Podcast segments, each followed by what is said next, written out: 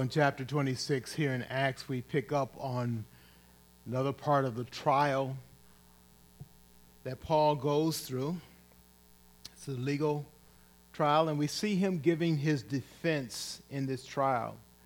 Remember last week that there was a great, uh, there was a great pomp and ceremony um, in the people who came to this trial. King Agrippa and Bernice. and I'll talk a little later about exactly who they are and where they fit in, are present at this trial, and all of the, the, um, the government officials are here at this trial. King Agrippa gives Paul permission to speak, and Paul begins his defense by saying he's, he's happy that he can give his defense before Agrippa. King Agrippa was a Jew himself, and he was considered by the Jews as an expert in Jewish custom. And so Paul was glad that a person with his background and experience would be able to preside over this hearing. We know that the charges against Paul were bogus, but they were based on the religious battle that was going on between the Pharisees, the Sadducees, and in fact, um, Paul himself as one who believed in Christ and began speaking and sharing the gospel with everyone. Several times before this trial, it had been stated, it was stated by Claudius Lysias, who was the commander there in Jerusalem, that Paul had done nothing worthy of death or even imprisonment, and yet Paul was sent to Caesarea and had stayed there for over two years. He appeared before Felix there. Felix himself had a letter from uh, Claudius Lysias stating the fact that he saw nothing worthy of charging Paul, and yet Felix left Paul in prison until his term ended and Festus took over as governor.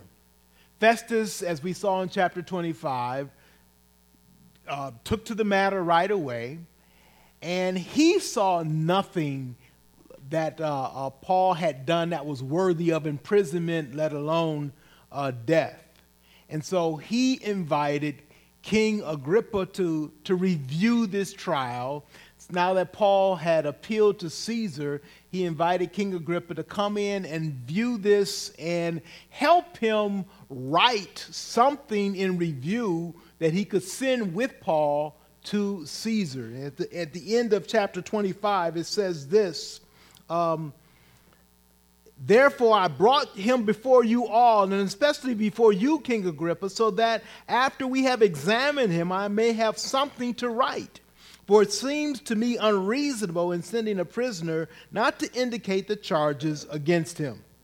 So uh, Festus was hoping that uh, King Agrippa could help uh, review and crystallize uh, what needed to be said uh, as they sent Paul further to Rome before the emperor, before um, uh, Caesar. And so Paul starts here, and he's thankful uh, for Agrippa now stepping in and, and um, presiding over this. I want you to think a little bit, though, in the mind of Paul. We would be thinking that, that Paul is looking to be freed.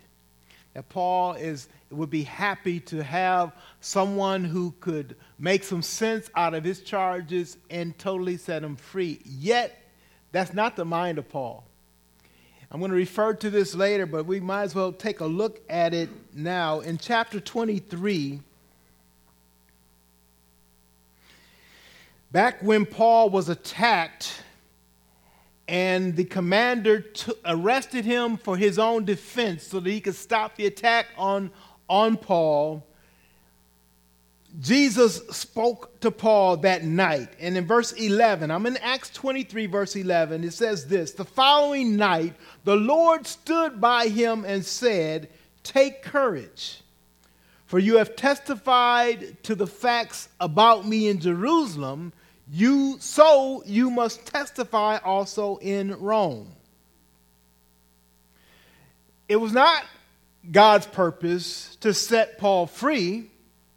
In fact, when he said this, Paul was going to be sent to Caesarea and he would spend two more years in jail there before he'd have another trial and another trial. And it's at that other trial that he appealed to Caesar and now he was headed to Rome. In your mind, what do you think the outcome that Paul was looking forward to? In, in God's eyes, what, is, what was he doing with Paul and, and, and uh, what would he like to accomplish in Paul? See, in our minds, it'd be like, hey, just set me free. Just set me free. But in God's eyes, he's saying, No, Paul, I am going to send you to Rome. You, in fact, are not going to be set free yet. I'm sending you to Rome. Now let's go back to chapter 26.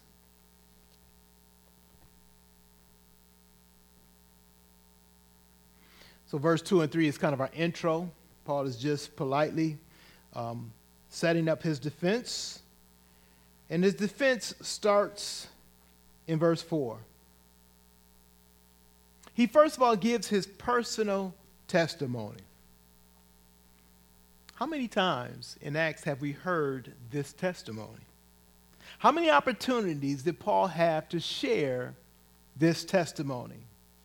In fact, this is the very reason that God has allowed Paul to be arrested so that he could share this testimony. As you think and apply these truths to yourselves, I want you to think in terms of what God's purpose is for you and why he has you where you are right now. Right now. You may be looking for a certain outcome, but God has put you there for a reason. For some, you've wondered, why haven't I been promoted? Why haven't I moved on from this job to something that I prefer? Or others of you might be thinking, why did I get moved from the job that I really liked? And am placed where I am right now. Or maybe you favor where you are right now, but do you know why God has placed you where you are right now? It's a little bit more than about you, it's about God's purpose with you. And my prayers through this message that you would begin to surrender to God's purpose in your life. He's the one who created you. He made you. He brought you to, into existence. He has a time for you to live. He has a time for you to die. It is His time. He is sovereign. He is Lord. He has placed you in it. Now, some would think, well, that don't apply to me, preacher, because I ain't part of your church and I don't belong to God. I got news for you. You have a sovereign creator whether you bow down to him or not. Your life is not dependent on you, and you are not the king in charge over your life. God is. And He's going to hold you into account for how you have lived that life and whether or not you've lived it according to His purpose or not. So Paul starts off his testimony. And he says, Hey, my life before my encounter with Jesus was like this. Verse 4, he says, My life is well known to the Jews, and they can tell you about it.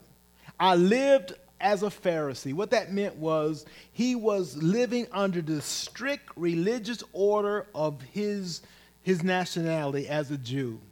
It was something that all the Jews respected and in fact, you can see in Jesus' day, he had many battles with the Pharisees because they were esteemed highly by the people, but they were very hypocritical. They said one thing and they did another. Paul says, I lived as a Pharisee. And he, he adds that he was on trial for his hope in God the same kind of hope many of the Pharisees and many Jews in general shared. And that was the hope that God raises the dead, verse 7 and verse 8. So he makes it clear in his trial what is this about? It's about God raising the dead. But he goes on in his personal story. He tells in verses 9 through 11 how he opposed the name of Jesus previously. He was convinced that he should oppose the name of Jesus. Absolutely sold out for that purpose. And had given his life to do just that. He had gone from place to place. He had locked up saints in prison, and he even voted for their death. Verse 10 explains that. In fact, we see that happening in his life in Acts chapter 7 in the life of a believer named uh, uh, uh, Stephen. And Paul was the one there standing witness that Stephen should die. He punished believers in synagogues all over the place and even went to foreign lands outside of Israel to do the same thing. But then in verse 12, something happens. Paul tells of his interaction with Jesus.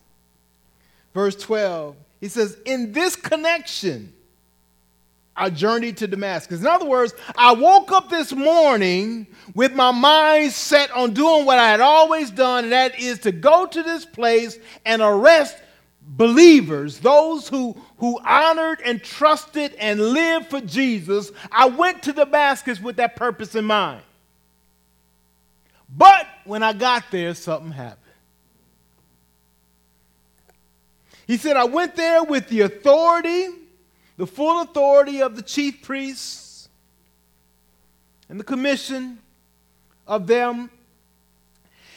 And when I got there in verse 13, he says, I saw a great light. And I fell to the ground and I heard a voice. Now, Paul doesn't spiritualize anything, he simply tells the facts of what happened. He is in, in court before the governor and before the king and all of their entourage, and he is speaking just the facts of what has happened to him.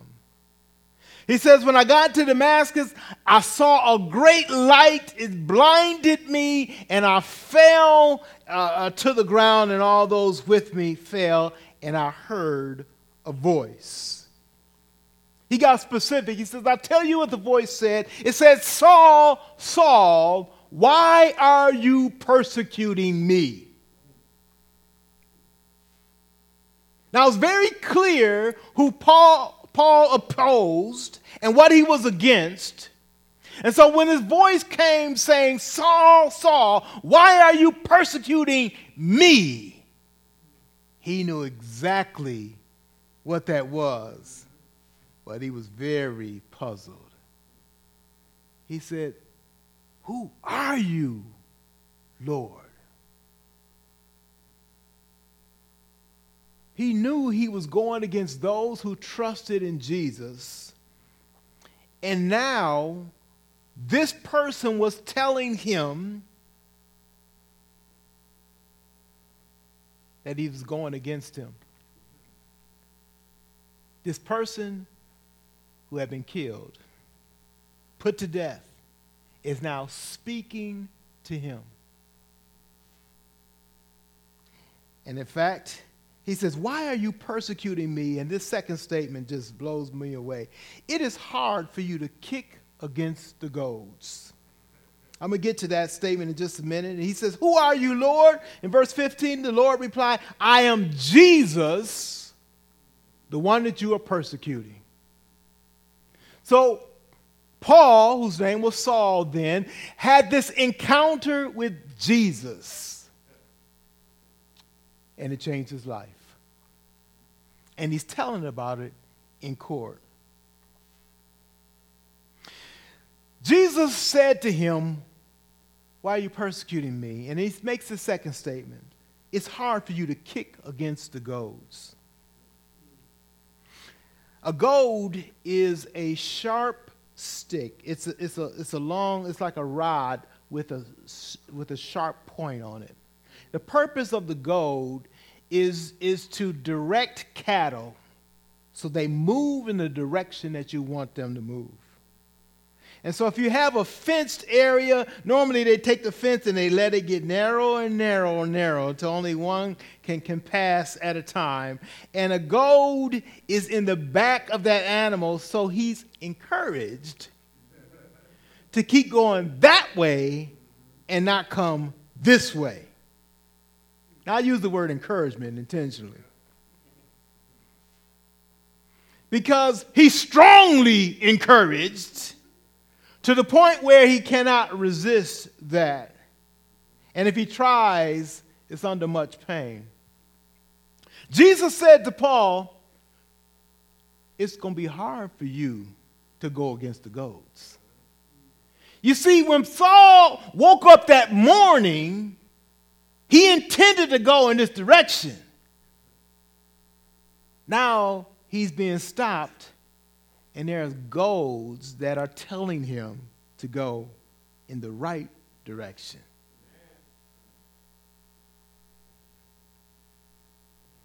Now, some of you say, well, God is forcing him to be a Christian. God is forcing him to be saved. And you know what I say to you? Amen. Because none of us would be if God didn't move and act and make that happen. Do you realize what happens when a person turns from sin to God? God is pointing them and moving them in the direction that He would have them to go. Saul woke up that morning. He didn't intend to go in that direction. But now he has had an encounter with Jesus. And Jesus tells him, Look, dude, you can keep trying to do what you want to do, but you can't beat God. He is directing you to this. You see what Paul is saying in court? He's saying, Look, I stood there like cattle and I realized I was trying to go against the sharp sticks. And I went in a direction that God wanted me to go.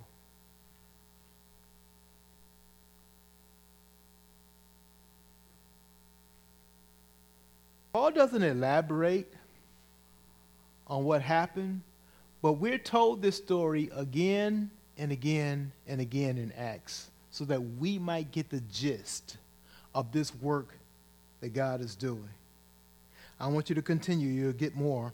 In verse 16, Verse 12 through 15, Paul tells of his interaction with Jesus. In verse 16 through 18, Paul tells of his new mission. Remember what his mission was when he got up that morning. But now look at his new mission, verse 16. So I want to just read that. The Lord said, this is verse 15, the middle of it, I am Jesus whom you are persecuting. But rise and stand upon your feet, for I have appeared to you for this purpose. He recommissions Paul, he gives him a new purpose. That's what happens when you come to believe in Jesus. It's not because you decided to maybe think about it, consider a few things, and maybe, you know, plot out which way you're going to go. No. Jesus calls you to himself, and he states for you what his mission is for your life. So he says to him, Rise, stand on your feet, for I have appeared to you for this purpose, and here it is, to appoint you as a servant and witness to the things in which you have seen me, and to those in which I will appear to you. In other words, he says, I'm calling you to serve me and be a witness of me, of what you know so far, and what I'm showing you right now, and what I'll show you in the future. It's a very simple witness. He says, Obey me and tell others what I'm telling you. Speak my name before others. In fact, let's go ahead. He says this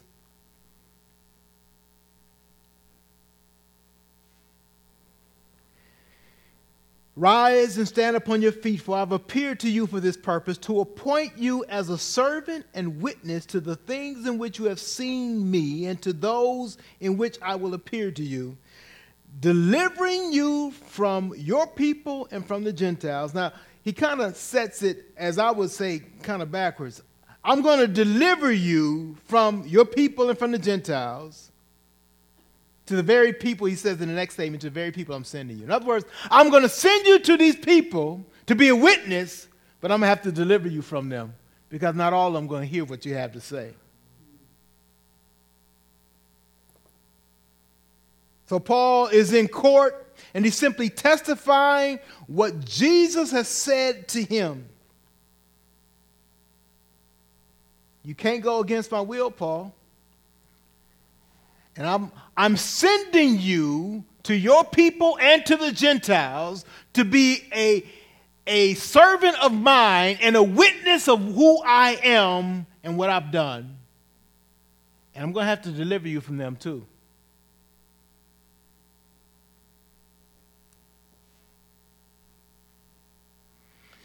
Delivering you, verse 17, from your people and from the Gentiles to whom I'm sending you to open their eyes so that they may turn from darkness to light and from the power of Satan to God. That's what God does with his gospel. He opens the eyes. He opens eyes and he turns people from the power of Satan to God. That they may receive forgiveness of sins and a place among those who are sanctified by faith in me. The work of the gospel changes hearts and therefore changes lives. It turns us from darkness, in other words, darkness is a represent, representation of ignorance, it's a representation of sin, of that which is against God and it turns us to light, that which represents obedience to God, living a life that's pleasing to Him.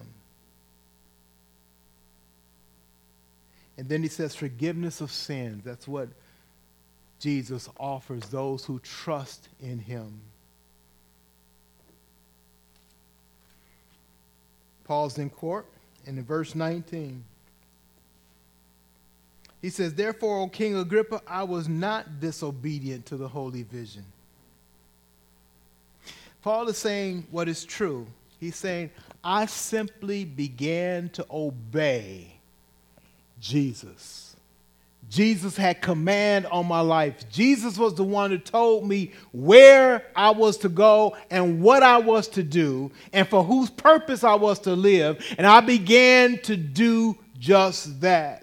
Paul says, I started right there in Damascus where I was. Then I went through Jerusalem and through all the region of Judea, and he says, to the Gentiles as well.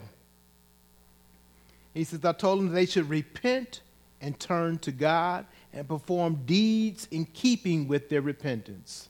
Repenting means turning from sin and turning to God. He says they should, they should commit deeds in keeping with that. In other words, not a fake repentance, not just going to church, but living a life that's changed. They should perform deeds that's in keeping with this repentance. They should live in that way. In other words, he's saying, look, the way we drive on the street should display that we are trusting and obedient to God. The way that we talk you know, people say, well, excuse me, excuse my French. No, your French tells who you are and where you're from. That your life has not changed, you have not turned and repented. He says, all that we do now should show that change and that living for God. You know, part of, of, of why, you know, people don't like this term repent because they have to acknowledge they have something to repent from. And we live in society today that we think we're all right. But God lets us know that we're not all right, and in our hearts there's a deep rooted sin that, that, that goes against God. It opposes that which is, is God's way. It was that way with, with Paul. He thought he was doing right. In fact, he would have patted himself on the back for what he was doing. He would encourage others to do the same exact thing that he was doing. But when he had an encounter with God, when he had an encounter with Jesus Christ, he realized how wrong he was. Immediately now, he began to live in, in fulfillment of God's purpose for him.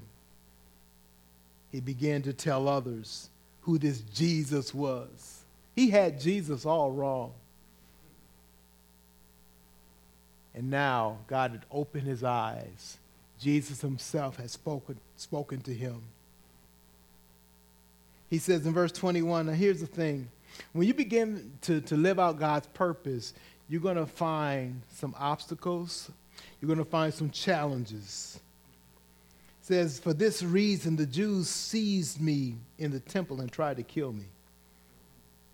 They didn't like him. You know, people don't like to be told that what they're doing is wrong we were out witnessing yesterday, and there was a couple that were proudly walking their three kids in the, to the library. And uh, my wife had the chance to talk to them and said, Oh, you've got three girls. Isn't that beautiful?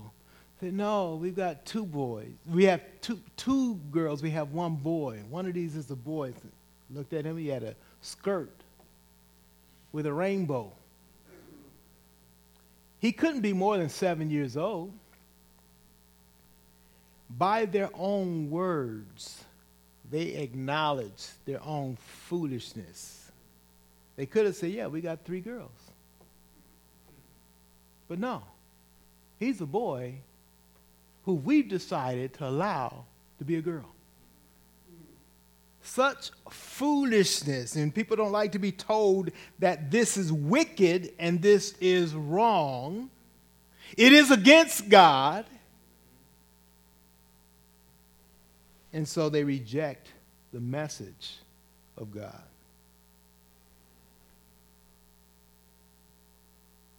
It says, For this reason, the Jews seized me in the temple and tried to kill me.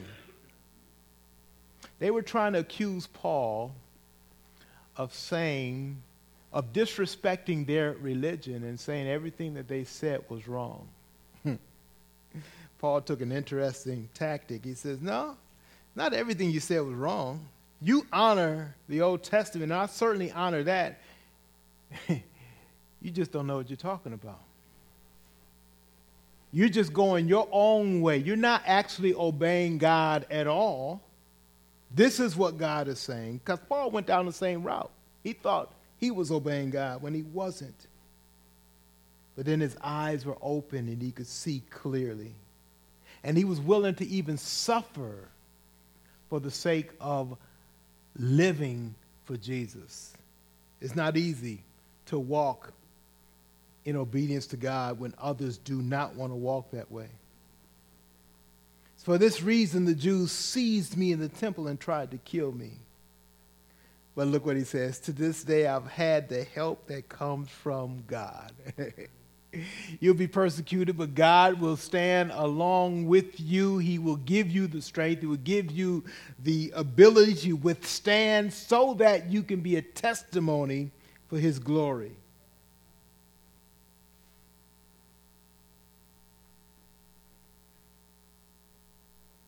So I stand here testifying both to small and great, saying nothing but what the prophets and Moses said would come to pass.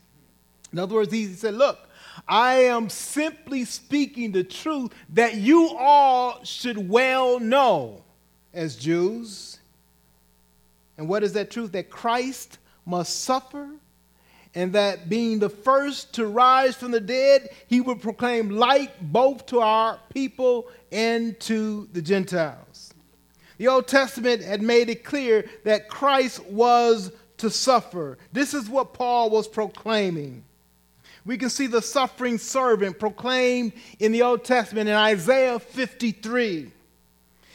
he proclaimed that this Christ would rise from the dead. This is what the Old Testament had proclaimed. We can see that in Psalm 16. Uh, in the psalm, it says, You know, I will not leave my precious one in the grave.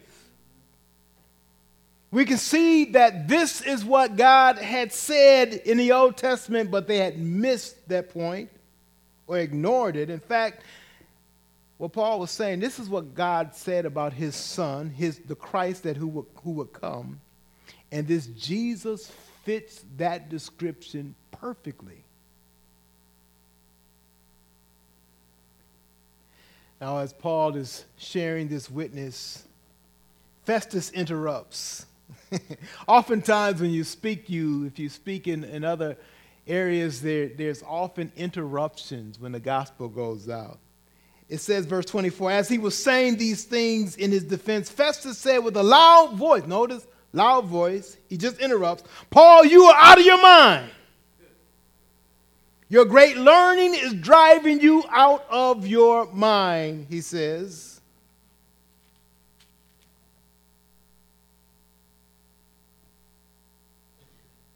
Paul says, I'm not out of my mind. I'm speaking, he says, rational and true words. Verse 25. Paul is saying this look, I'm simply telling you the truth of what happened to me. The man who you said should be dead and died and gone and buried, who you should come up with his body and show me, he spoke to me because he is in fact not dead. He is in fact risen from the dead. You know, this is not just some spiritual mumbo jumbo. This is fact of what has happened. Let me tell you, people don't like the fact. Turn with me to Matthew chapter 27. Just want to look very, very briefly here.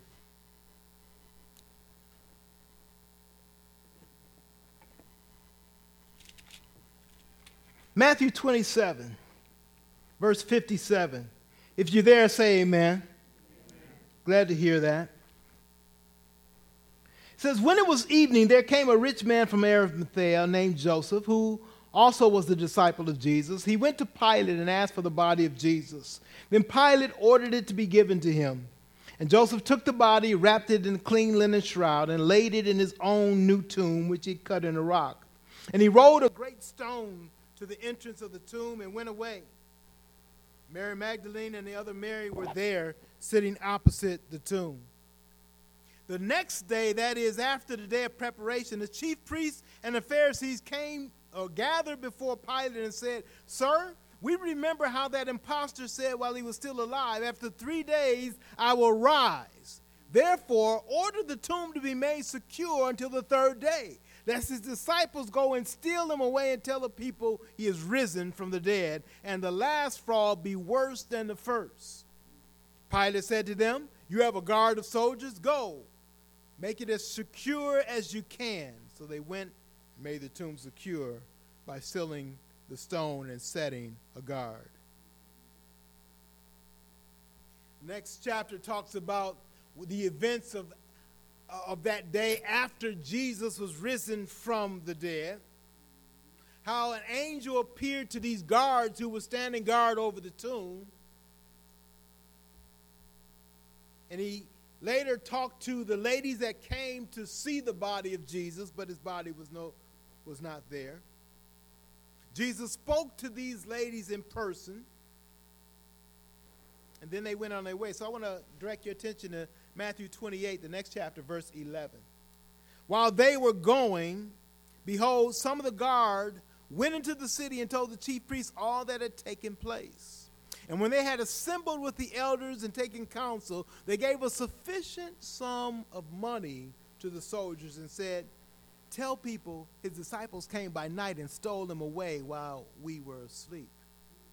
And if this comes to the governor's ears, we will satisfy him and keep you out of trouble. So they took the money and did as they were directed. And this story has been spread among the Jews to this day. You see, they didn't want the truth to get out. Instead, they brought a lie that Jesus' body somehow had been stolen and they were faking his resurrection. But if you read in the great resurrection chapter in, in 1 Corinthians chapter 15, you realize that lie wasn't enough. Because over 500 people were eyewitnesses to meet with Jesus when he was alive after his crucifixion.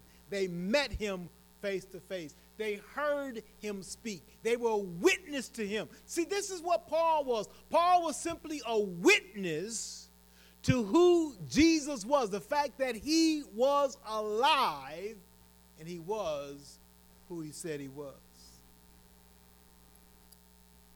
So, after sharing this testimony back in our text in Acts chapter 26, Paul personally challenges or appeals to King Agrippa. Now, let me tell you who King Agrippa was. King Agrippa is Herod Agrippa II, the last in a line of Herods. You read the New Testament and you would recognize King Herod. Well, King Agrippa II, his great grandfather was Herod the Great who ruled at the time of Jesus' birth and murdered the children of Bethlehem in an effort to kill Jesus. That was his great grandfather. His great uncle was Herod Antipas, who executed John the Baptist and was present at the trial of Jesus. If you remember, Jesus went between Pilate and Herod. That was Herod Antipas that Jesus stood before. It was the great uncle of this Herod Agrippa II. His father, Herod Agrippa I, was the Herod of Acts chapter 12, the one who killed James and the one who arrested Peter and later was eaten by worms as God condemned him for not giving him glory. Acts chapter 12 is a story there.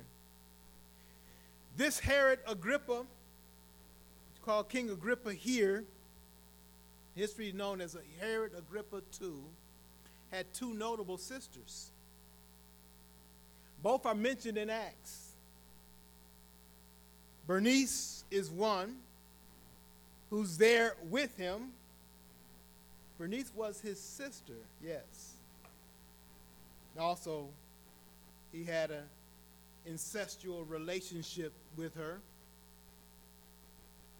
which was the gossip of all of the area. She's mentioned here in Acts 26.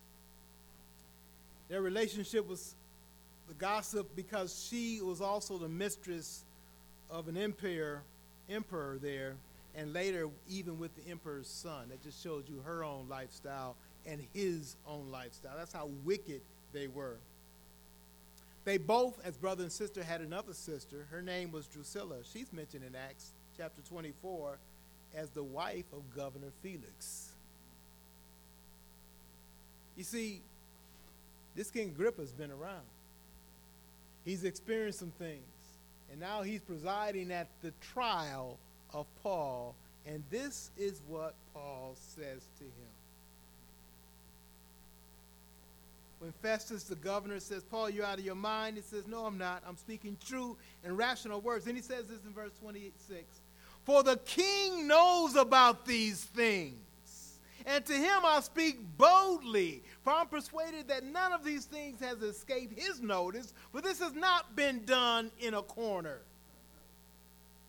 Now you get more of the context of what he's saying. King, your great grand my your great grandfather was the Herod who tried to kill Jesus when he was a baby. Your great uncle was the one who tried to kill his cousin, or actually did kill his cousin,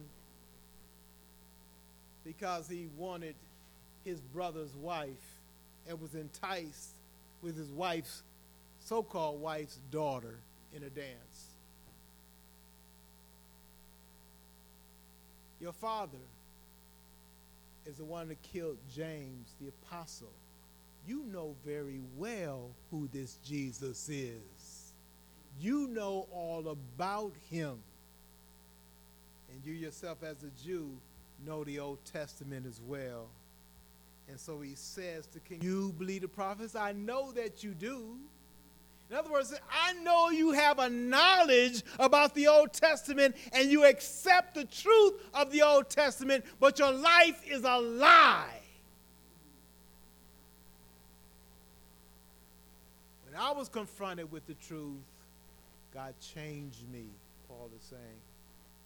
And I live and I walk in that truth.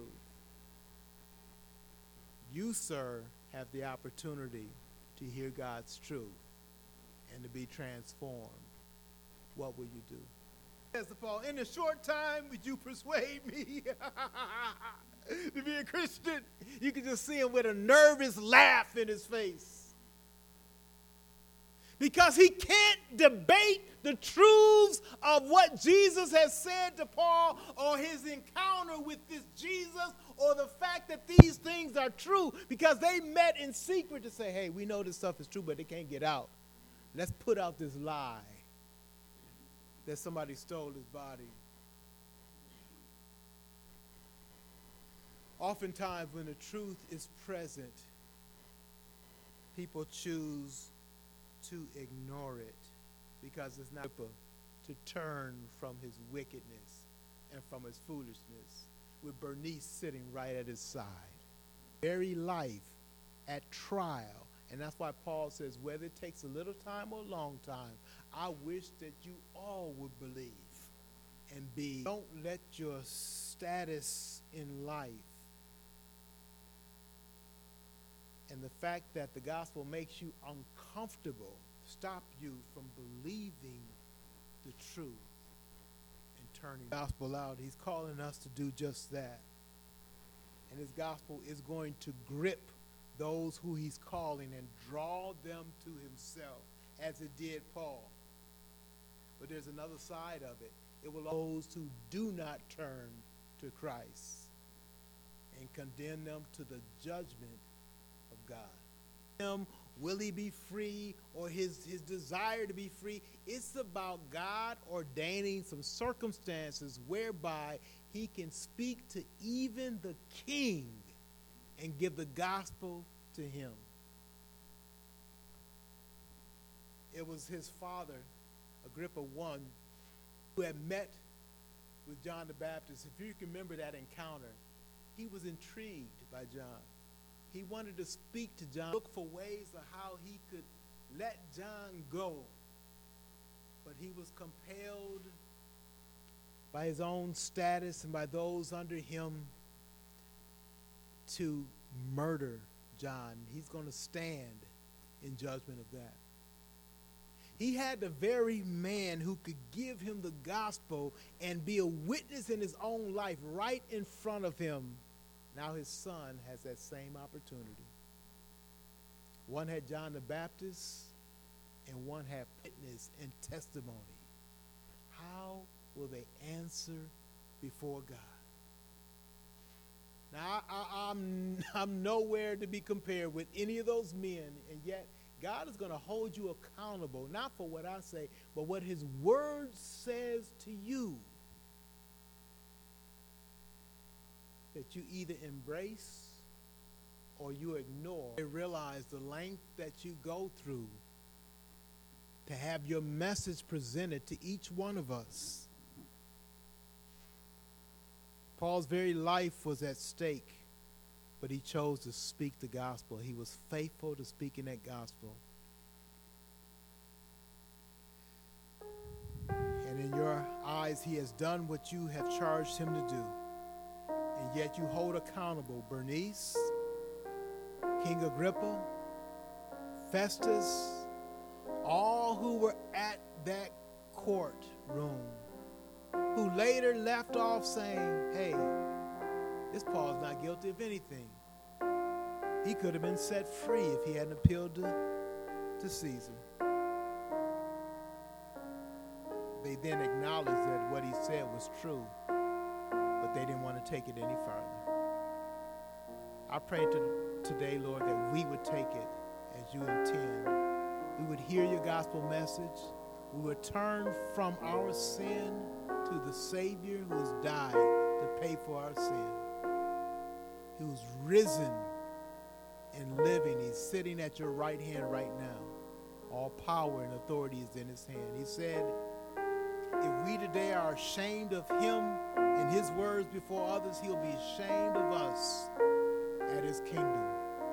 I pray that we not be ashamed, but that we speak the truth, we live the truth, and we share that truth with others. Pray this now in Jesus' name.